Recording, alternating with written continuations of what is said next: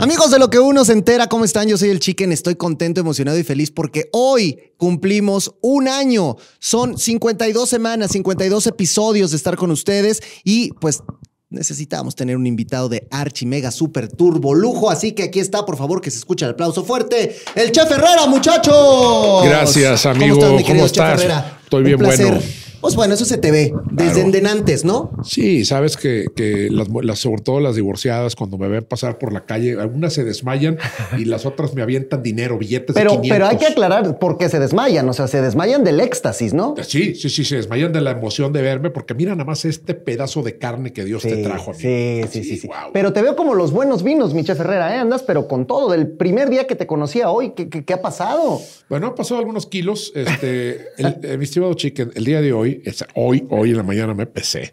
No había querido hacerlo. Peso 96 kilos. Estoy Y- y- devastado. ¿Y cuánto pesabas antes de que empezara Masterchef? 89. No, no, no, no. Antes de Masterchef. Ah, antes no. de- antes. No, lo que pasa es que abrí un restaurante nuevo y estuve meses come y come y come. Aumenté 7 kilos y medio. Pues es que eso es lo que está cañón. Y también cómo le hacen para poder estar en un régimen. No se puede, no se puede. ¿Quieres, ¿Quieres escuchar un dato? Esto, esto es real, esto es verífico. Masterchef. Tú ves cómo nosotros vamos al podio, llegan los participantes, ponen su platito, ahí estamos nosotros con la cuchara, pruebe y pruebe y pruebe. Ok, ahí te va. Eh, un cálculo así matemático acertado son entre 300 y 400 gramos por reto. Sí, tenemos que probar cada quien. Entonces, tú crees, después de yo, yo desayuno temprano, yo me hago desayunar en el hotel, muy bien, llego yo al programa y estoy comiendo. Cuando es un solo reto, qué bueno, pero cuando son dos retos, o sea. sí, imagínate la cantidad de comida que te estás metiendo y todavía quieres llegar a, a- cenar, no, no va a ocurrir, no, no puede. Pero yo siempre me he preguntado eso en Masterchef. ¿Cómo? Porque además, no es que nada más estés probando 300 o 400 gramos, que a veces esos 300 o 400 gramos son de porquería que hicieron estos güeyes. O sea, que a veces A pasa veces eso. no, a veces no. Casi siempre. Y entonces hay, que comer eso. ¿Cómo, cómo le hacen para aguantar, para hacer estómago? Es muy complicado, terminamos mal, con eh, casi siempre son sobrepeso, malestares, eh, por ejemplo, desbalances metabólicos, eh, alta presión. Yo sufro un poquito de alta presión por la altura y por el estrés al que estamos sometidos. No tengo, no tenía yo registro de alta presión antes de esto. Traigo broncas de, de azúcar, traigo broncas de colesterol, o sea, estoy tomando medicamento. O sea, es realmente es un peligro para la salud Sí. grabar Masterchef. Pero bueno, aquí te veo en- entero como debe ser. Yo debo contarles, amigos, que cuando conocí al chef Herrera, estaba en un programa de radio y ahí nos echábamos las largas horas de la noche poniendo metal, ¿te acuerdas? Sí, cómo no. Estaba, iba- íbamos con el Benito. Con y- Benito, exactamente. Sí, la, la pasábamos muy bien. Fíjate que esos eran los buenos tiempos. Y este, pero qué bueno que estás aquí ahora. Pues Claro, vamos a- pe- vamos pero, a- pero además igual, ¿eh? aquí vamos a hablar de todo. Al final hablamos ahorita de Masterchef que nos encanta y nos fascina, pero aquí podemos hablar de todo un poco. O sea, Ah, porque yo sé que el chef Herrera, muchachos, tiene espíritu metalero, espíritu antiperros en carriolas, espíritu antivegano y espíritu, an- bueno, prosatanismo y, y- y vampirismo. ¿Sí o no? El vampirismo, sobre todo, sí. Lo más probable es que yo cuando muera, mm, bueno, no voy a morir del todo, pero sí me voy a convertir en un inmortal. Yo te escuché un día decir que tú ibas a vivir 200 años, ¿eh? Un poco más. Este, todo, todo parece indicar, mi mi estatus metabólico parece indicar que me voy hasta los 280 años. A ver, ¿cuántos años vivió Drácula? O sea, si estamos hablando del, del- del Drácula. Drácula. de Bram Stoker, o sea, ¿cuánto 500, tiempo fueron? Como 500 años. Y estaba al puro pedo, ¿sí o no? Estaba al tiro el vato.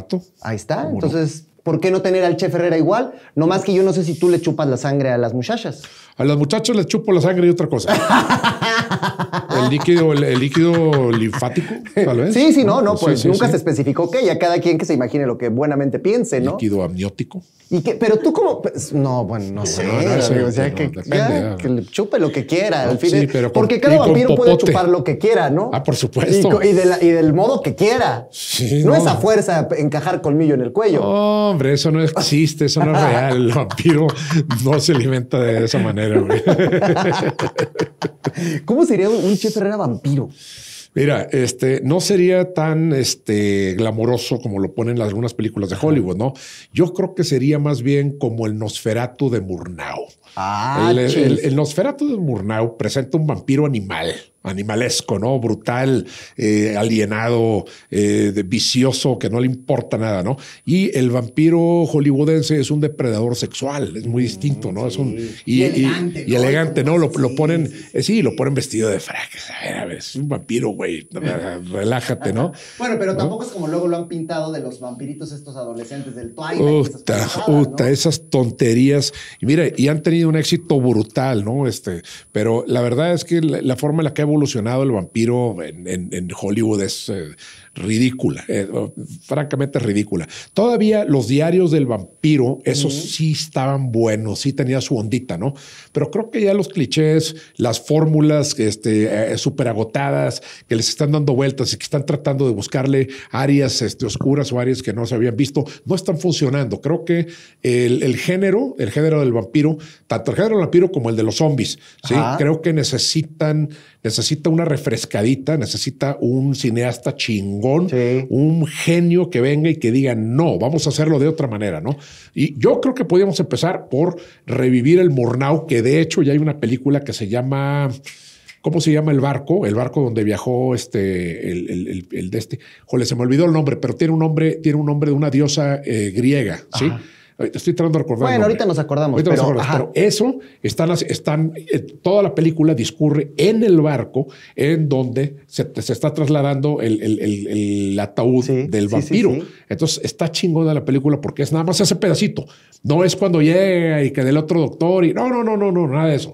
Es nada más el barco. Entonces creo que ahí hay un acierto. Y además hay una voz autorizada aquí, muchachos, porque por si ustedes no lo saben, el Chef Herrera además es un escritor importante de ficción y de muchas cosas. O sea, ¿cómo- eso de los libros también, qué buena onda, mi Chef Herrera. ¿Cómo va eso? Amiga, este, yo tengo mi propia editorial, tú lo sabes. Sí, No, sí, somos amigas. No, ¿no? somos y siempre Ah, lo hemos sido. Mira, ahí está eso. de toda la vida, perros, y la que soporte. Envidiosas.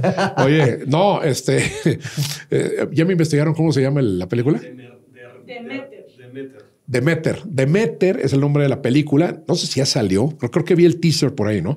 Pero entonces es bien interesante. ¿Pero viste cómo es- están al pedo estos? No, no, pues ese es Así nuestro tiene equipo de ser, producción de Herrera, Azteca. pues así es, así Eh, tiene oye, que el güero, ser. no, hombre, el güero es una institución No, aquí, no, no, chingado. no. Y tristeza ni se diga, Ni hombre. se diga. Puso la primera piedra el güero. de- Exacto, fue él. Oye, Pero pues, decías tú de, de tu editorial. Tengo una editorial que se llama Norte Oscuro y eh, llevo cuatro volúmenes publicados, cuatro títulos publicados. Voy por otros dos. Este año sale uno de, de cajón, que es el de mis cuentos de terror. Que bueno que lo mencionas. ahí está. Sí, y va a haber algo de vampirismo, Eso va a haber un tema de zombies, va a haber thriller psicológico, eh, violencia intrafamiliar, o sea, todos los, eh, el, el gran espectro de terror y de horror que tenemos nosotros como seres humanos, ahí va a estar. ¿Quién es la gran influencia? ¿Alan Poe? No, no, no, la gran. Bueno, de entrada sí, de entrada sí, porque yo eh, la primera vez que leí a Poe fue en quinto de primaria en una antología de cuentos que era de la biblioteca de mi abuelo. Ok. ¿sí? Entonces imagínate las pesadillas tan terribles que tuve. pues El primer cuento que leí fue El barril de amontillado que es un estudio sobre la envidia. De hecho, yo como columnista de Milenio, que tú sabes que soy, soy articulista desde hace 18 años, tengo, se llama Montillado, ¿no? Tengo de hecho dos artículos sobre ese cuento en particular. Y este, bueno, pero ¿qué voy a publicar? Voy a publicar un libro de cuentos, voy a publicar un libro de recetas, porque este, tenemos una amiga en común que me ha estado chingue y chingue y chingue de que ya por favor saque un libro de recetas. Se convenció. Sí, sí, ya me convenció. Eh, mi tía es historiadora, eh, trabaja, ella es especialista en eh, la colonia, ¿sí? de en México y en la esclavitud negra en México. Entonces ella está en Tampico y le voy a publicar, ya está editado, un libro de cuentos sobre mitología huasteca. ¿sí? Ah, ching, eso suena interesante. Está ¿eh? muy interesante. Mi sobrino, este, Eichelman, es dermatólogo, es hijo de mi hermana, y es dermatólogo y eh, acaba de estrenarse como cuentista y tiene su primer libro que ya también ya se lo publiqué. Ahí Entonces, güey, vamos, pero, uy, viento un popa, ¿eh? Para que vean, para que vean. Ahí con unas tortitas de la barda nos echamos el libro en Tampico, sí, ¿no? ¿O cómo no. No, bueno, Tampico tiene una. de- de este, no, no, no, no, no nos concentremos en las tortas de la barda. Tiene una astronomía muy compleja. Eso es un tema que es para una entrevista específica. Yo te voy a decir algo. Chef Herrera. Yo en mi vida he probado jaivas rellenas más ricas que las de Tampico. Pues no hay ningún si- más que ahí. Pues yo creo por eso, ¿no? Pero, o sea, pero ricas. No, es que ya ves que luego aquí venden, como siempre decía Benito, venden salmón que se pescó en Xochimilco. Pues eso no Ah, existe, Eso no ¿no? existe. No, el salmón no se pesca en México. Pues más no, que Noruega, ¿no? No, no, no, espérame, espérame. El salmón hay en muchas partes del mundo. El hecho de que no se, eh, ¿cómo se llama? No se pesque en México no implica que no debamos de consumirlo. Este, porque si esa fuera, eh, ese fuera el argumento, entonces no podríamos traer tenis hechos en China, Claro. jamón, este bellotero traído de España, eh, los mismos vinos argentinos que tanto nos gustan. Entonces, eh, se llama comercio internacional. Entonces, sí, sí se puede consumir el Se, salmón. se funciona, funciona. Exacto. Y también podemos, consumir, bueno, consuman de todo lo que quieran mientras les guste. Lo único que yo a veces veo con el chef Herrera que dice, ¿por qué están consumiendo plantitas, florecitas? Cada vez se pone más de moda estas jaladas, ¿no? Los brotes, los ¿Por brotes y las Pero ¿por, flores. qué se, güey. por qué se pone tan de moda esto? Se pone de moda porque a la gente le gustan las modas, es un comportamiento natural, pero no es eso, es muchos de los este, cocineros incompetentes que tenemos en este país y en todo el mundo, eh, tratan de ocultar esa, esa incompetencia poniéndole demasiados adornos al plato. Eh, eh, y intentan engañarnos, hacernos creer que el plato está bonito y por ende debe de saber bien. No. O sea, aparte, pinches flores, güey, las flores son para las macetas y para los funerales o los velorios. Exacto, exacto. Sí. Que, que- que yo sé que incluso ahora que hablas de los funerales, los cementerios son de tus lugares favoritos donde te has puesto a hacer cosas y, y has hecho contenido y has eh, visitado para, para hacer cosas ahí. ¿Qué? Cuéntame un poco de esta magia y de este, pues de este carácter enigmático que le encuentras a los, a los cementerios. De hecho, tengo varios artículos escritos al respecto. Hay un libro que, que publiqué bajo mi propio sello que se llama Púdrete en el infierno, tú lo conoces. Sí. Y hay una eh, parte, son tres partes. La parte de la muerte, que es la parte del medio del libro, habla, eh, por lo menos en cuatro artículos o cinco, habla acerca de los cementerios. Son lugares enigmáticos, ¿no? Son este, una necrópolis, pues es un lugar en donde viven muertos. Bueno, viven entre comillas. ¿no? Sí, sí. Habitan, tampoco no puedo decir eso, ¿no? Pero son lugares que me han gustado mucho por la tranquilidad de la que se respira y es increíble. Las mismas personas que entran eh, se dan cuenta que estos lugares absorben la luz, absorben el sonido, eh, eh, te, eh, van quitándote un poquito la vida que tienes, ¿no? De hecho, sales, sales ahí así como acojonado, Como drenado. eh, así como drenado de vida. Son, son lugares increíbles, son como agujeros negros. Estos sitios a mí me... me- me- me- Tú, tú te puedes sentar arriba de una tumba, cerrar los ojos y empiezas a ver cosas, empiezas a sentir presencias y todo. Son lugares increíbles. A ver, y regresando al tema de, de- la ficción y de tu faceta de escritor, ahí vienen también otro tipo de, de inspiraciones, ¿no? ¿De dónde vas tomando todo esto que te lleva al final a plasmar cosas y a sacar un libro y a sacar un relato y a escribir? ¿Qué, qué es lo que hace que el chef Herrera pues tenga fuentes de inspiración? Mira, hay un poco de todo. Te platico una historia breve. Este, eh, aquí mismo en Masterchef, pues estamos acostumbrados a, a- tenemos un- una, una rutina. Es llegar a la mañana, eh, te, te- te van a, eh, llegas a peinado, llegas a maquillaje, después pasas a micrófono, después tienes que hacer una revisión del guion. eh, o sea, en fin, ahí hay todo un proceso antes de, de entrar a grabar. La parte del maquillaje. Sí, pues llevo muchos años viendo cómo, cómo maquillan a, Michelle, a, a todas las damas que, que nos acompañan, ¿no? Entonces lo acompañaron. Y en una de esas se me ocurrió de pronto una historia. Están, estando yo al lado de ella, así, empecé a ver aquello y vi que la maquillista le estaba arreglando el pelo y sin querer le jaló con el peine así. Ay, ay, dijo, ay, cabrón. Entonces, ay, discúlpame, discúlpame, fue un, fue un, Sí, un- un un accidente, ahí. Un jalón que le puso ahí. Entonces, este, dije yo, ah, chinga, y ahí mismo se me ocurrió un cuento. Ahí te lo voy a platicar. Este cuento viene en el libro, ya está escrito. Le falta un final que estoy alternativo.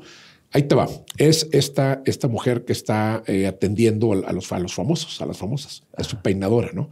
Entonces la corren, vamos a decir de Azteca. Vamos a decir que Sí, trabaja en ya, ya, Azteca. le llegó. Y Ajá. le dan gas a la vieja. Vámonos a chingar. y este, entonces ella pues se queda sin chamba y le habla a esta, a esta actriz y le dice, oye, ayúdame, no tengo chamba, me corrieron.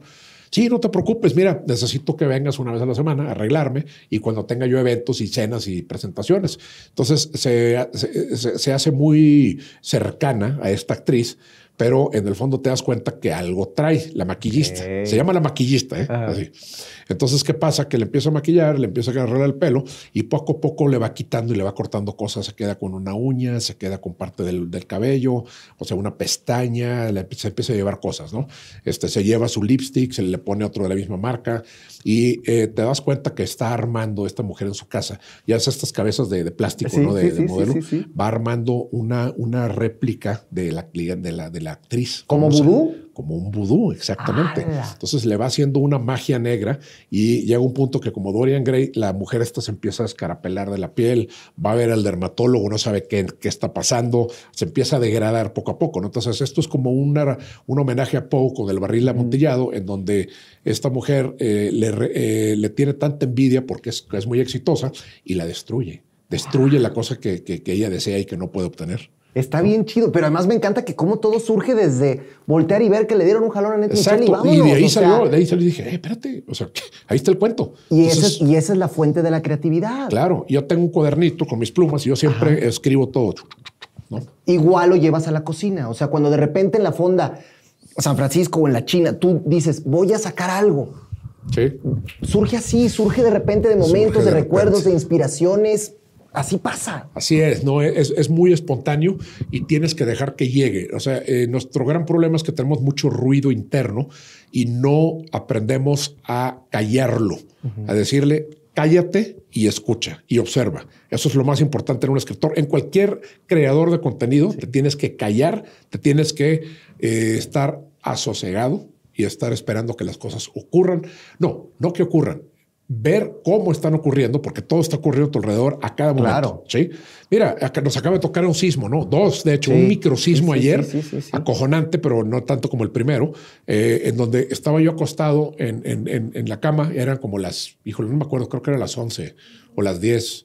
¿Cuándo, ¿A qué horas fue el sismo? Sí, como a las 11. 11 y cacho, ¿verdad? Más o menos. Pero el primero, el primero, no el de El de, ayer. el de hace como dos semanas, semanas, tres sí. semanas. Sí, sí, sí, sí, fue en la noche. Oye, pues estaba yo así en la cama y de repente, clac, clac, clac. Y al fondo de la habitación hay una lámpara con un, una- un cordoncito, sí, una, una cadenita y una pelotita de madera. Y empezó la chingadera así, clink, clink. Y dije, hijo de su puta valió madre. acojonante, porque nunca me había tocado un temblor aquí. Y fíjate qué curioso, estoy en el octavo piso, ¿sí? En Bogotá, cuando estábamos gra- grabando Masterchef, estaba en el octavo piso y me agarró a las seis y media de la mañana el mendi- un mendigo sismo igualito, igualito. Y, pero la cama empezó a hacer... Y dije yo, "Ay, no seas mamo. Me paré, abrí la ventana y estaba todo el hotel afuera. Y yo en el octavo piso tirada en la cama y dije, ¿sabes qué? Oye, ya, ya, chinga". si ya fue, ya fue, ya, que sea. O sea, ya. mira, mira, no me voy a andar contramatando una escalera. Lo más probable es que me mate eh, de, de- de Que- un fregazo, caigas, sí. de un resbalón Sí, que sí, se me venga encima el edificio. Y acá pasó lo mismo. Dije, mira, ¿sabes qué? Ahí me quedé. Y Poncho Cadena se salió, se salió el director de cámara, se salió la, la jefa de, de piso. Todo el equipo que vivía con nosotros se largaron. Y yo estaba con mi cubita en la cama y dijo, aquí me voy a quedar. Dije. Y, háganle como quieran y pongan Black Sabbath y, y- vámonos a la no, de hecho estaba oyendo música bien tranquilo y, le, hablé- y le, le- le- le puse a mi mujer ahí, oye, pues acaba de temblar. ¿Y qué hiciste? Le dije, "Pues nada, aquí me quedé. Puta, puse una regañada. Es que sabes qué es lo más chido. O sea, a mí lo que más me gusta del Chef Herrera es esta parte que es un tipo que es bien neta. O sea, las cosas como son y a veces en las redes sociales y a veces en este mundo de la farándula y a veces en este mundo de la nueva gastronomía donde ahora todos quieren ser rockstars, ¿verdad? Sí, Todo el mundo es bien pretencioso, todo el mundo es bien mamila y todo el mundo es bien diferente a lo que eres tú, porque tú eres una persona que dice las cosas como son y que, y que si lo piensas, lo dices y que si es, es y si no, no. Y eso creo que es un gran valor que tú tienes. Lo, lo- reconoces, lo tomas, lo, lo abrazas eso. Sí, porque, y me doy cuenta porque, primero que todo, yo no me hice en la farándula. La fa- eh, De hecho, no soy parte de la farándula, soy parte de un programa que es una franquicia internacional y yo soy el juez, no soy el protagonista. La historia no la cuento yo, la cuentan los participantes. Entonces, a través de una dirección que estamos dando los jueces. Pero entonces, eh, es- es- eso es primero. Segundo, yo empecé con este programa cuando a mí ya se me conocía a través de mi Claro. columna de periódico y de los tweets que ponía, que ya no los pongo porque bueno, ya no puedo. sí. Es que también uno, porque uno solamente tiene que tuitar cuando está sobrio. O sea, claro, ¿por qué? Pues lo bonito es tuitar cuando estás borracho. Ahí es cuando dices la verdad. Pues no tanto la verdad, pero dice las cosas que a otros Más de incomodan. corazón.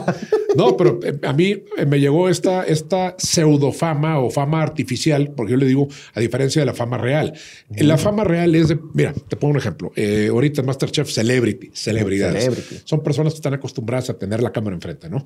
Muchos de ellos se fueron a un programa de la competencia, ¿sí? No de la competencia, sino de, de otra televisora, a otro reality.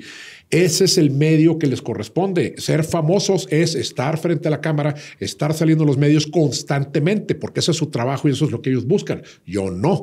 Yo tengo una editorial, yo escribo, yo leo, yo tomo fotografías también. Tú sabes que soy fotógrafo. Pero, pero ¿sí? eso es parte del arte. Entonces, eres un artista. No, yo no me definiría como un artista. Simplemente soy una persona que, que ejerce y expresa su creatividad en diversos medios. Claro, y que además lo has hecho bien, porque la fotografía tú no eres de los que toma fotos y luego se sube a la computadora. Yo sé que tú tienes esta manera de, por ejemplo, tú todavía te manchas los dedos de, de fixer y de todas estas cosas. Todavía haces este proceso creativo de, de revelar rollos. ¿Lo haces o ya no? Hombre, claro que no tengo tiempo. No me Pero- pero antes lo hacías, ¿no? No, hombre, tampoco. ¿Nunca lo hiciste? No, bueno, me metí ahí a ver cómo lo hacían, pero dije, no, ¿cuánto quieres? Tanto, pues ahí está el varo. ¿Ah, sí? No, yo prefiero tomarle foto y luego Pero nunca nunca te dio como este, este gusanito de querer hacerlo tú. No, porque es, es una fase química. Eso, eso, esa magia, la verdad, se la dejo a terceros porque yo ya estoy cocinando. Entonces creo que Claro. esa parte, aparte fui artista plástico también. Entonces, no, ya, eso mejor por ahí no me meto. Pero a ver, escribir.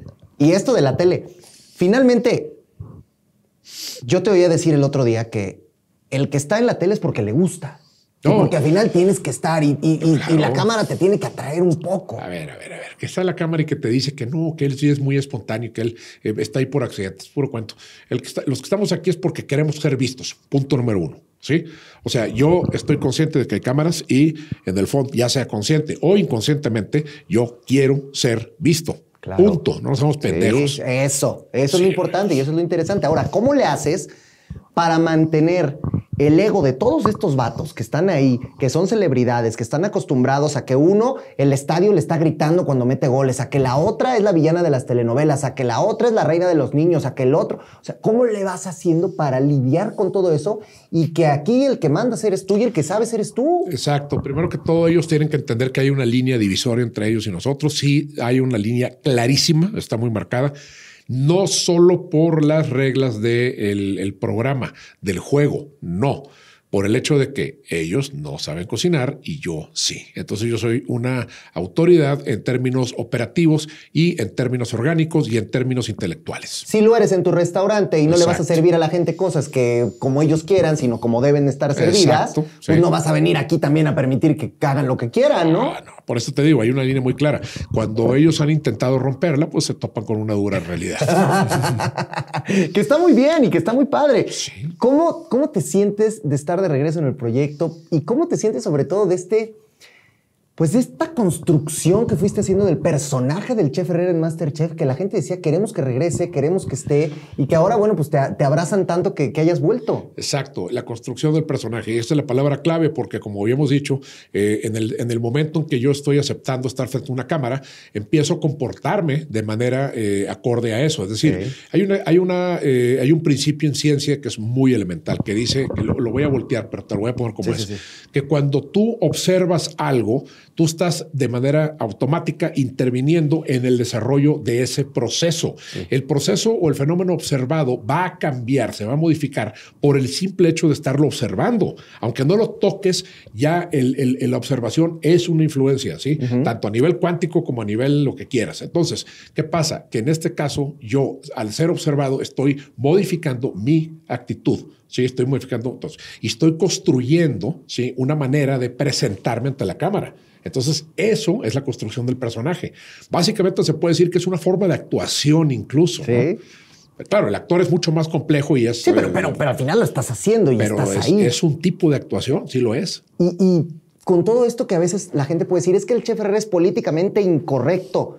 Que hoy estés presentándote en un canal como estos, pero que además la gente te esté buscando y te esté pidiendo y le guste tu trabajo, ¿cómo te hace sentir? No, eso bien. O sea, de hecho, lo que ya la manera en la que la gente reacciona, ahí sí no me meto porque entonces me voy a meter. es- eh, mira, si tú estás en redes sociales, vamos a poner una plataforma Ajá. como Twitter, ¿no? Que es, la, que es la que más eh, tiene calor de esto, ¿no? Y eh, tú pones un comentario X, vamos a decir, el lenguaje inclusivo es una tontería. Ya detonó. Tú tiraste un anzuelo. Entonces, si alguien te dice, eres un estúpido, y tú le contestas, no, tú le tiraste al suelo y ya mordió, tú ya pescaste. Es como si tú si agarras el pescado y al contestar te estás arrojando al agua. ¿sí? Pero esa debe ser clase para los influencers, ¿eh? Porque muchas veces aquí hoy estamos totalmente haciéndolo al revés. No, no, no, pero hay gente que vive de eso y eh, también es válido contestar. Eh, cuando el, el mecanismo eh, es contestar, entonces sí, porque estás estableciendo ya una, una relación con, el, con la persona que está del otro lado, que no tiene ni idea de quién es. Yo no lo hago, yo no sigo ese mecanismo, pero es válido. Pero me gusta porque los anzuelos que tú lanzas son anzuelos, o sea, parecen dardos envenenados y eso está rico también. Pues Claro, claro, pero no contesto. No, no, no contesta, solamente se va y, y quedó. Exacto. Y entonces la nota ya está en el, en el portal de el chef Herrera dijo esto, el chef Herrera dijo lo otro. Y, y- y te conviertes en una voz que, que tiene ahí una amplificación muy importante. Mira lo de los perros, por ejemplo. A mí me Ah, parece. o sea, en el fondo. Que yo eh, lo comparto, ¿eh? Estoy contigo, sí, cabrón. No, luego me encontré unos y me dijeron, oye, ¿qué onda con...? Ah, pero venía con su carrolita y de, algún animal adentro, ¿no? Me dijo, oye, ya vi el post que pusiste. Yo, y, y yo pensaba, ya me partieron la madre. Mira, realmente, en el fondo, ¿qué problema tienes con las personas que traen a sus perros en carriolas? Ninguno. Sí, no, ninguno. Pero tengo una opinión. Sí. No tengo un problema. No, tengo una opinión, que es que no se confunda. Sí, Entonces, Yo te claro. voy a decir lo que yo pienso. O sea, esa gente está loca. O sea, o sea, ¿cómo, ¿cómo vas a traer un perro de cuatro patas que está diseñado para caminar con una correa en una carriola? ¿Cuál es el objetivo? No, y que como dices, eh, bueno, esa persona no te molesta, no te fastidia, no te hace nada, pasa al lado y te da igual. Ah, sí, pero de sí, que sí. tú puedes pensar una situación de eso, pues es otra cosa. Y ¿quién- eres libre también de opinar. ¿Por qué no lo voy a hacer? ¿no? Claro, Exacto. claro, me gusta. Aquí mi, mi productora, que es este Maldosilla y que quiere ver el mundo arder, quiere saber que, que a quién no quieres, no querías ver aquí de nuevo en Masterchef, así con quién no te quieres encontrar. Eh, la verdad, mira, eh, ese es el tipo de declaraciones que después me meten en problemas con el departamento legal. ¿sí? Nosotros estamos aquí chupando tranquilos, hablando rico y todo, y luego, luego ahí vienes con. Va a decir a la sí, va a decir a los, A a los de digital y del podcast, ¿no? No, eh, la producción anterior eh, cometió muchos errores muy graves, muy serios, que llevaron a que el programa no funcionara correctamente. Tomaron decisiones que no eran las más indicadas para el formato y para la cultura que tenemos los mexicanos, en realidad. Entonces, Digamos que está regresando a su esencia, a su origen, este Ah, programa. puta, sí, sí, se está metiendo. Mira, el programa se había ido mucho por el lado de la farándula y del entretenimiento. No es que esté mal. Lo que pasa es que si tú en la balanza le pones mucho más de uno que del otro, pues el otro donde lo dejaste. Igual, si le metes demasiada cocina, demasiada técnica, se vuelve aburrido. ¿Dónde está el juego? Claro, Sí. claro. Pero entonces creo que el programa, las últimas temporadas, sí estuvieron como que cargaditas más hacia el lado de la, del entretenimiento banal, superfluo. Entonces no hay contenido, perdón, pero eso no está bien. No, y, y ahora regresamos a esta base entonces de, de volver a enaltecer nuestra cultura culinaria, de tener a estos chefs que, ¿cómo, cómo te la llevas con Saji y con Poncho? ¿Qué te parece la inclusión de estos dos personajes al proyecto? Híjole, malísimos, no lo soporto. ya que le llegue, no. Ah, pues son amigos míos de hace muchos años, imagínate. Uy, a Poncho lo conocí. A Poncho lo conocí antes que Saji porque Poncho estuvo en Monterrey varios años. Yo lo conocí allá y luego conocí a Saji. Saji me dio la- en el 2002 me dio la distinción al mejor chef de la ciudad por parte de Bohemia. Fíjate. No, está chido. No, hombre, la conozco desde hace 2012, perdón, no 2002, 2012. Pero la conozco desde antes. Entonces, eh, me llevo muy bien con su familia. Cuando vengo aquí me quedo en su casa. O sea, eh, entiéndame que no, es, no, son, no somos extraños. Y además, ninguno de los tres somos este, eh, desconocidos para la televisión. ¿eh? Eso también es importante y saben manejar el lenguaje y saben cómo acercarse y por eso yo digo que van a saber perfectamente cómo pues ponerle un alto a todos estos celebrities, ¿no? Que se Ah, van a topar a lo mejor por primera vez en su carrera que alguien les diga las cosas no se hacen así y pues lo estás haciendo mal y ni paper, mano, te tienes te que vas, fregar. te vas a sorprender de las reacciones. No te voy a decir nada, no puedo, pero espéralo porque hay, hay capítulos que dices neta. O sea, no, no, eso está muy ¿Y, bueno. y ya te convenció el Emir Pavón de que escuche su música o seguimos puro metal? No, el Emir Pavón tiene mucho talento, y, y- pero no me gusta su música, sí me gusta porque es tropical. No, no, no. Si fuera reggaetón, ya ahí sí estaría Ahí sí ya no va, ¿no? desmayado Bueno, ya ves ahí. que ahora que el peso pluma y que el, este, los corridos tumbados y que ¿qué le estamos haciendo a este mundo, Che Ferrera? No, mis hijos están oyendo esa basura, güey. ¿Ya están cantando? Esa No, no, no, no. Mi hijo se va a ir al lado de la música. Ya le dije, le dije, compadre, es que tienes que escuchar cosas bien hechas, tienes que aprender a tocar por lo menos dos instrumentos. eh, quiere producir, pero tienes que, por favor, tener cultura musical antes de caer Sí, en eso. sí. Y a ver, vamos a, porque siempre aquí nos gusta hacer cosas musicales con el Chef Herrera, que además le sabe y le sabe un carro a la música. Si tú hoy, le, a ver, pon tú que yo tengo una esposa que es muy joven y que no le gusta tanto y que es mucho de música poperita y fresona y todo. Sí, sí, sí. Y le fueras a dar tres discos así, los tres discos que tiene que escuchar para evangelizarse, ¿qué le darías? Bueno, primero, esto es absolutamente indispensable, el número de la bestia. O sea, Sí. escuchar ese disco en particular es, ese es un disco que vino a, el- el- a nivel de producción, es un disco perfecto, ¿no? No hay una sola canción que digas no está buena, empezando por ahí. Segundo disco, este, no me voy a ir tanto a esos clásicos en los que estamos pensando en los 70s, pero sí eh, pondría Black Sabbath. Tiene que ser, tiene que ser un Black Sabbath eh, porque es la esencia de todas las, eh, las modalidades de los subgéneros del, del- del heavy metal, ¿sí? Y tercero, nada más porque vengo de los ochentas, le- el de Shout of the Devil de, de Motley Crue, simplemente porque mi mamá cuando lo vio lo tiró a la basura. así. un disco con un pentagrama en la portada no va a ocurrir en esta casa. así. Lo tuve que volver a comprar, pero en ese disco no hay una sola mala canción y es el único disco de Motley Crue que vale la pena como, como, como disco completo.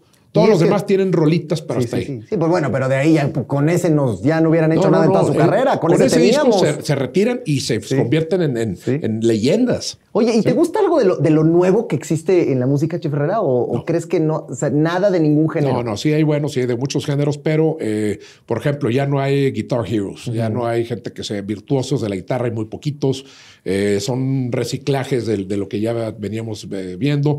Eh, ¿Qué hay? Hay muy buena producción, estamos en como nunca, ahí tenemos las mejores producciones de la historia, pero, este, por ejemplo, tú tienes un disco como Piromanía, que son discos que tienen unas producciones impecables, ¿no? Increíbles, eh, pero el- la gente ya se fue más por la producción que por el contenido, y por el contenido me refiero a dos cosas, por el contenido eh, implícito de lo que está comunicando y por la calidad de las, eh, las, la, la- ejecución. Entonces, ¿qué pasa? Que tienes una ejecución pésima, que tienes gente cantando en autotune, y pues, ¿dónde está lo demás? Pero fíjate que es bien interesante lo que comentas, porque creo que esto lo podemos aplicar a casi todas las aristas de la vida. ¿eh? O sea, el contenido, lo que de verdad deja algo. En la historia de la música, bueno, estás hablando de las grandes voces, de los grandes instrumentos, de las grandes producciones.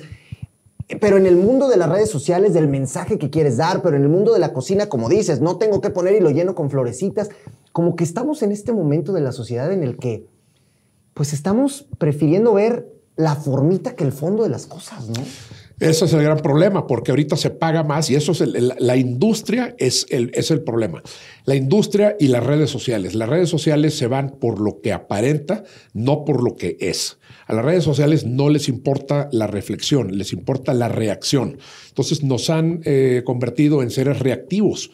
Al hacerlo, hemos dejado atrás los contenidos y la búsqueda de la, de la sutileza, de lo sublime, de lo artístico, de lo bien hecho. Eso es una tragedia tremenda.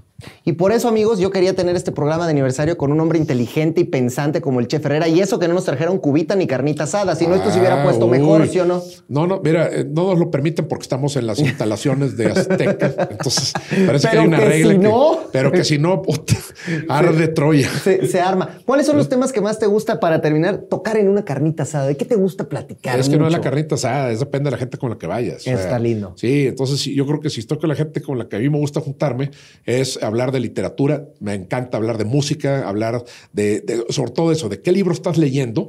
Este, y vamos a hablar de eso, ¿no? Eso, eso es para mí, es una alucinación porque me gusta meterme en la cabeza de un tercero y, y ver cómo él percibe las cosas, cómo, cómo se emociona con alguna lectura clásica, alguna lectura nueva que descubrió por ahí, un texto, eh, algo. Entonces, eso, prefiero ese ambiente y estar pegándole al chupe ahí tranquilo y, ¿sí? Y echando la carnita asada. Sí, nada de fútbol, nada No, de musicales, nada de ópera, nada de eso, por favor. Es que la ópera sí es muy mamilona, ¿no? Tú sabes la historia de, creo que fue Silvia Lemus, que va, se va a, a Buenos Aires, sí, a entrevistar a Adolfo Bioy Casares. Ajá, ajá. Y ella ya sabía que a Adolfo no le gustaba la, ópera. Entonces nomás le dice, oye, Bioy, este, sabemos que tú eres, puta, que eres un súper fan así irreducible de la ópera. Y el tipo estaba tomando un café y casi se ahoga. Le dice, dice, ¿qué, qué- qué tiene? ¿Qué le pasa? No, no, por supuesto que no. La ópera dice, es gente que conversa cantando. Es espantoso. ¿Pero qué prefieres, ir a la ópera o a una comedia musical? Híjole, ninguna. Prefiero quedarme afuera. Este, prefiero pasar la noche en la cárcel. cementerio de- Sí. No, no, no, no. Lo que preferimos es que compren los libros del Chef Herrera porque la neta están chidos, valen la pena. Ya dio recomendaciones musicales y vean Masterchef porque la verdad es que se va a poner chida esta temporada. Puta, esta, mira, no es broma. Este, antes había dicho, no, hombre, esta temporada va a estar muy bien, no sé qué. Eh, mentiras. Esta, de lo que llevamos grabado, que llevamos muy avanzados, está fantástica. La edición está increíble. Los participantes están increíbles. Se están comportando de una manera muy extraña. Sí, esto me encanta a mí. Y así vas a ver. No, ahí, ahí- Troya ahí. A ver, un luchador, un sacerdote, cositas. ¿Sí? ¿Qué tenemos ahí? Tenemos, ah, un Bueno, boxeador, tienes un futbolista, un futbolista. ¿sí? muchas villanas de novela, Hay villanos de novela. hay influencers, O sea, hay este, está el Manuna. Por eso el Manuna, o sea, a ver, no, no, no, es un circo de capulina esto, vas a ver. Está, está rarísimo. güey. Y todos siendo agandallados por el Chef Herrera. Me Ah, gusta, sí. me gusta. ¿Qué quieres ¿como un saber, gallo? tristeza? Ay, ¿cómo le preguntas eso al Chef Herrera? ¿Qué va a decir él? Pues es que- Como un gallo. Pues mira, hay, hay pelados muy brutos ahí, la verdad. ¿Para qué te echo mentiras? Hay unos que de plano nomás no, pero hay otros que llegaron ahí sin saber mucho y ahorita están cocinando que dices, ay, este güey, ¿qué onda? No, todavía no, porque sabes que las sorpresas están a flor, de, a flor del día. Un día alguien está acá arriba y al día siguiente se rompe espantosamente. Eso es lo, bonito del formato, eso es lo padre. Eso es lo padre del formato, exactamente. Entonces, no hay apuestas, deja las cosas que ocurran y vas a ver. La madre Flor no te pudo exorcizar. ¿Lo va a poder hacer este padre? Mm, vamos a ver, porque dicen que tiene este, nexos importantes con el Vaticano. Ay, bueno, la hermana Flor también lo decía y hasta la agarraron Ah, robando salsas. no, la madre trampita. o sea, ah. Chef Herrera, gracias, gracias, de verdad ha sido un placerzazo. Igualmente. Un gusto como siempre. Y bueno, ahí estamos con la carnita asada pendiente, ¿no? no, eso va a ocurrir porque va a ocurrir y las Eso. cubitas. Eso me gusta, muy Bueno, bien. amigos. Es el Chef Herrera, yo soy el Chicken y este es nuestro programa de aniversario de lo que uno se entera. Pues estamos contentos, emocionados y felices porque aquí está mi querida amiga Sol Cortés, una de las auténticas guerreras campeonas del hexatlón y que bueno, ahora la verdad es que tuvo una muy buena participación en el All Star. ¿Cómo estás, comadre? Bien, compadre, muy, muy feliz. La verdad estoy eh, emocionada de estar de regreso, ya comiendo todo lo que no comí en tres meses, visitando a mi familia, pasándola bien. Sabes cómo es esto del regreso, ¿no? Que de repente se siente medio raro, pero te vas adaptando y estoy emocionada por, por lo que se viene, estoy feliz de lo que se vivió. Entonces, tranquila y muy feliz de cómo pasaron las cosas y, y cómo sucedió todo. A ver, yo siento que tú tenías, si, si no es así, dímelo porque se vale, pero una Claro. revancha personal después de lo que de lo que sucedió en el Star de la temporada anterior, ¿no? Donde tú estabas lista, primera semana, vienen sucesos ajenos al programa, donde tienes que salir, donde ya venías muy cansada de tu temporada. Entonces era como regresar otra vez con todo, ¿no? Claro, o sea, yo sí me quedé con muchísimas ganas de quedarme esa temporada. Creo que también estaba en uno de mis mejores momentos, hablando eh, pues de esta parte deportiva y pues más que nada como atleta de hexatlón. Siento que estaba en mejor eh, momento de puntería, donde más fluyen los circuitos, pero pues sí, justo como dices, pasaron pues cosas ajenas a mí que ya también como que mentalmente y emocional no me dejaban seguir. Entonces esto de verdad, yo cuando me invitaron a regresar, para mí era como difícil aceptar porque era regresar y, y seguir con esta tal vez este proceso que tal no pude terminar allá, ah, porque lo, lo vine a trabajar acá a México, pero allá no lo terminé de trabajar. Entonces fue justo enfrentarme otra vez a muchos miedos, a muchos sentimientos que, que me daba, pues, eh, pues que no quería sentir en ese momento, ¿sabes? Claro, pero siento claro. esta temporada me ayudó muchísimo, siento que maduré en muchos sentidos, eh, siento que Exatlón siempre me, me deja un montón de cosas y este fue la excepción. Oye, y, bien interesante lo que dices, porque llega este punto de inflexión en el que tienes que decidir si ir o si no ir. ¿Cómo te convences a final de cuentas de regresar? Tú a final de cuentas podías haber dicho, mira, yo ya gané, ya soy campeona en el All Star pasado, bueno, salí rápido, pero no pasa nada, ya para qué volver. O sea, ¿cómo, cómo te decides? Pues creo que esta, la parte fácil era esta, ¿no? Decir, ya que como campeona no tengo nada que mostrar, eh, me puedo quedar bien aquí desde mi casa, trabajando, haciendo otros proyectos. Ya sabes que había empezado con más esta parte artística que me gusta, pero también fue como una decisión porque pues realmente siempre que voy allá me traigo un aprendizaje nuevo muy grande. O sea, yo, yo creo que una semana ahí es eh, para nosotros acá o un mes allá es como un año. eh, no sé, como que el tiempo pasa diferente. Siento que allá crezco de una manera muy, muy diferente. Y, y pues sabía que seguía, tenía un pendiente ahí en Exatlón, sabía que tenía que regresar y pues obviamente también el público que, que tanto nos ha seguido y que siempre nos pide y que siempre, eh, pues siempre me, me, he sentido como eh, con este sentimiento, responderles de la mejor manera y pues a mí, a mí misma también como regresar, reconectar y es una forma también de agradecerle a la gente de, de, vernos durante tantos años, porque ya es un montón. Mira, empecé por el principio y ahora me voy a ir hasta el mero final. Esta última semana, este momento de la eliminación, ¿tú te sentiste en algún momento quizá que tu equipo te daba la espalda, que no estaba contigo, que no estaba cercana, que preferían a Andrés que se quedara? O sea, ¿tú, tú, tú llegaste a sentir algún momento ese tipo de, de sensaciones? No, en ningún momento lo sentí, creo que al contrario, yo desde antes de la eliminación ya habíamos hablado todos y habíamos quedado en que Evelyn iba a ser la única que me iba a decir cómo tirar, qué tirar, para dónde, bla, bla, bla. Sabíamos que Coque le iba a gritar a Andrés y David iba a estar en los dos lados pasándonos pelotas. Creo que más bien no nos queríamos separar, sabíamos y somos súper conscientes de que es como el orden natural de, de, del juego, ¿sabes? O sea, siempre se tiene que salir uno y ya las eliminaciones no pegan como esa primera vez, pero obviamente no queremos que nadie se vaya. Entonces, por eso tampoco nos ves así desgarrados, llorando mucho, porque ya somos mucho más maduros como atletas, ya somos mucho más maduros y pues yo siempre sentí el apoyo. No sé cómo lo vio la gente, pero yo siempre me sentí respaldada. Eh, nos despedimos súper bonito, creo que de hecho había sido semanas de toda la temporada porque la vibra del equipo estaba súper fregona, eh, todos éramos como muy alivianados, muy relajados, este, y no sé, realmente siempre sentí el apoyo y esa noche no fue la excepción, ¿eh? ¿Te acuerdas que pues en tu temporada hubo mucho shipeo ahí con la bestia y que todo el mundo decía que el bestiatol y que esto y que el otro? Bueno, ahora que convivieron de otro modo y ya otra vez ahí juntos, pues creo que, que al final se termina forjando una, una gran amistad, ¿no? Sí, o sea, creo que pues yo no tengo que decirte nada, ¿no? Eh, pues creo que lo, lo, que se ve no, no, no, no se pregunta, ¿no? Entonces creo que es súper evidente que tenemos una gran amistad. Nos queremos mucho, no es una amistad como cualquiera, somos muy cariñosos. Yo más con él que él conmigo, él es más así como pienso, pero no sé, es divertido. Yo sé que a él le gusta, si no le gustara, pues no lo haría. Pero sí, es una gran amistad. Yo creo que es de mis mejores amigos y una de mis personas favoritas, dicho. Oye, te, sorprende un poco porque hablando de este tema de los, de los amores y de los romances, ¿cómo llegas y de pronto te encuentras esta parejita que si el Velociraptor, que la Lili, que esto, que el otro? ¿Tú crees que eso, eso a final de cuentas ayuda en el equipo, termina distrayendo o es parte de ambas? Es parte de ambas, o sea, puede ser un arma de doble filo, ¿estás de acuerdo? O sea, yo creo que para quien se enamora allá adentro es la motivación más grande y un momento súper bonito. O sea, yo me imagino que como pareja allá adentro en Exatlón está increíble porque estás 24/7 con tu pareja, van, hacen todo juntos, se apoyan, se conocen que acá afuera te tardas tal vez tres años en conocer eh, una parte de, de, tu pareja por eso. Entonces, pues no sé, ahí esa parte como que los enamorados como la viven, yo creo que es súper bonita.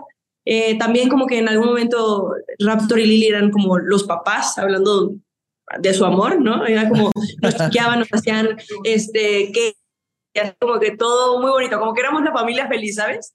Sí. Este, pero no sé si también sus problemas allá adentro les afectaban, si es que tuvieron, sí, porque yo siempre los vi muy felices, ¿eh? Solamente, como dijo, como dijo Lili, una vez vi que Lili se enojó con él y, y, ya, pero no, no pasó a mayores. Pero yo creo que si no tienes como bien este, esta parte emocional, sí te puede afectar. Exacto. Pero yo los vi a ellos muy bien, mi única referencia son ellos, eh, y creo que les funcionó más de lo que los desvió, los movió del juego. Más bien siento que al final, cuando se fue Lili, Raptor medio, medio pues emocionalmente se, se bajoneó, pero nada más, ¿sabes? ¿Cómo, ahora que hablas de la parte emocional, cómo te jugó a ti esta parte emocional durante todo este trayecto en el que has llegado bastante, pero bastante lejos, algo a lo que también nos tienes acostumbrados porque eres una gran, gran atleta y gran competidora? ¿Cómo, cómo, ¿Cómo te ha jugado la parte emocional en esta temporada en particular? En esta siento que viví un reto diferente. Esta ya no era tan...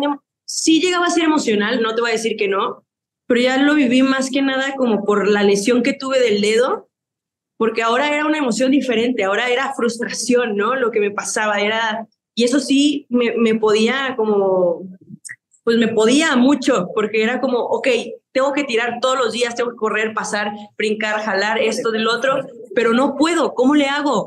Entonces, la verdad, al principio sí me agüité muchísimo, mi rendimiento así empezó a bajar mucho, hasta que en un momento, pues, me puse a entrenar, empecé a cambiar tiros, empecé a hacer todo eh, diferente, porque sabía que, pues, si seguía haciendo lo que estaba haciendo, no iba a ir para ningún lado, ¿no? Entonces, eh, empecé a cambiar muchas cosas y creo que pues eso también te deja un gran aprendizaje, ¿no? Es como la vida, o, o dejas que las cosas pasen así como te, se presentan, o le echas ganas y mejoras y buscas lo que realmente quieres, ¿sabes? ¿Cómo, ¿Cómo te sientes de volver a este reality después de que te vimos en otras facetas? O sea, tú ya eres multifacética, mi querida Sol, porque ya, ya cantaste, amigo. ya lo hiciste bien y de pronto regresar acá. ¿Dónde, ¿Dónde te encuentras tú más en tu elemento o en tu esencia? Porque ambas cosas las haces muy bien es que siento que parte, o sea, las dos partes son parte de mí, ¿no? O sea, me encanta, las dos me llenan de maneras diferentes. Una saca una sol súper aguerrida, súper fuerte, eh, centrada, así apasionada, pero el, el, canto o el baile también sacan a una sol más sensible, eh, más nerviosa, un poco más miedosa. O sea, son como polos opuestos. Los dos me llevan a extremos muy diferentes y pues me gusta, me, me, gusta muchísimo y siento que, que hay sol para, para todos lados, ¿sabes? O sea, entonces, pues no sé, siento que esta etapa ahorita ya la acabé, esta temporada. No sé que venga todavía, pero espero que vengan más esta parte artística. Eso, eso era lo que te iba a preguntar, porque está bien interesante. Entonces, ¿quieres explotar esta parte artística? ¿Qué quieres hacer? A ver, si tú, si tú pudieras pedirle una carta a Santa Claus hoy, ¿qué pedirías? Actuar. Ok. Actuar más que nada. Quiero actuar, eh, obviamente me encanta el teatro, no sé si sabías, si te había dicho. Sí, ¿no? sí, el teatro musical, además, somos Sí, me encanta el teatro musical. Ajá, entonces me encantaría hacer teatro, eh, teatro musical, bailar también. No sé si pronto en Azteca haya algún reality de baile o algo, pero me encantaría hacer un reality de baile. Eh, no sé, como que me imagino a Sol un poquito más en esta parte artística. Eh, y pues sí, es justo lo que buscaría. Sí, se, querido Santa Claus, quiero actuar, cantar y bailar. Y me encantaría también hacer teatro. Sí, punto. Oye, final. A ver, platicaba yo hace unas semanas con Keno cuando tocó su, su eliminación y yo le decía, Keno, ¿tú crees que habrá sido ya el momento de despedirte del Hexatlón, ya no regresar? Y él era muy honesto y me decía, yo creo que ya, o sea, yo creo que ya lo que di, lo di y ya estuvo. ¿Tú te sientes igual o sí te gustaría regresar de pronto? Yo siento que te puedo decir que Sol ya dio casi todo, ¿no? O sea, porque siento que siempre hay un extra que tal vez no vemos, pero si me invitan, yo volvería a regresar, dependiendo también del momento en el que esté, si estoy en otro proyecto, no sé, o sea, todo puede pasar, ¿no? Pero nunca le diría que no así porque sí a Exatlón. Creo que tendría que tener como un fundamento muy grande porque, porque de verdad siempre que voy me lleno de un montón de aprendizajes, un montón de amigos, eh, no sé, conozco otra Sol, siempre regreso siendo otra. Y eso me encanta porque, pues, me, me gustan los retos, me gusta que, me gusta no ser la misma de ayer, no quedarme como que en esta línea de, ah, pues, ya fui una vez a Exatlón, ya hice lo que tenía que hacer, entonces me quedo aquí viéndolos y tranqui. No, me gusta seguir, seguir, seguir.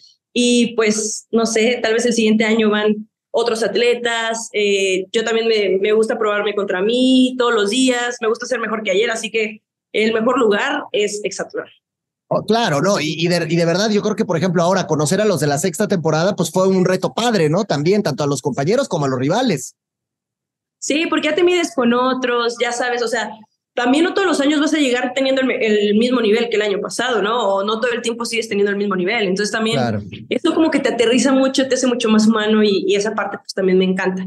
Pero sí, si Exacto me vuelve a invitar, eh, claro que, que, consideraría la opción, o sea, la consideraría mucho. Depende muchísimo en el momento en el que esté. Si ya tal vez estoy en otro proyecto o algo así, pues sí diría que no, pero, pero todo depende del momento. Nunca te voy a decir que no. O sea, y no por falta de ganas, pues, ni porque digas ya mi ciclo terminó o ya di lo que tenía que dar en Exatlón. O sea, tú estás ahí lista para volver cuando se requiera, como bien dices, a menos que estés en otra cosa. Sí, no, y te voy a decir algo. Esta vez que me invitaron, yo cero había hecho ejercicio, cero así, forma física, ni nada, nada. Tenía un año sin hacer eh, mucho ejercicio, entonces también, o sea, son retos para mí de decir, todos llevan entrenando meses llegar a rifármela. O sea, entonces también como que mentalmente, no sé, son muchas cosas. Entonces, siento que pretextos puedes poner muchos, ¿no? Claro, claro. Pero, pero pues uno nunca se olvida, uno, se olvida de dónde nació, de, de de dónde empezó a crecer, de dónde se formó. Entonces, Exatlón para mí es eso, mi casa, mi, mi universidad, mi secundaria, mi prepa, mi primaria, mi kinder, o sea,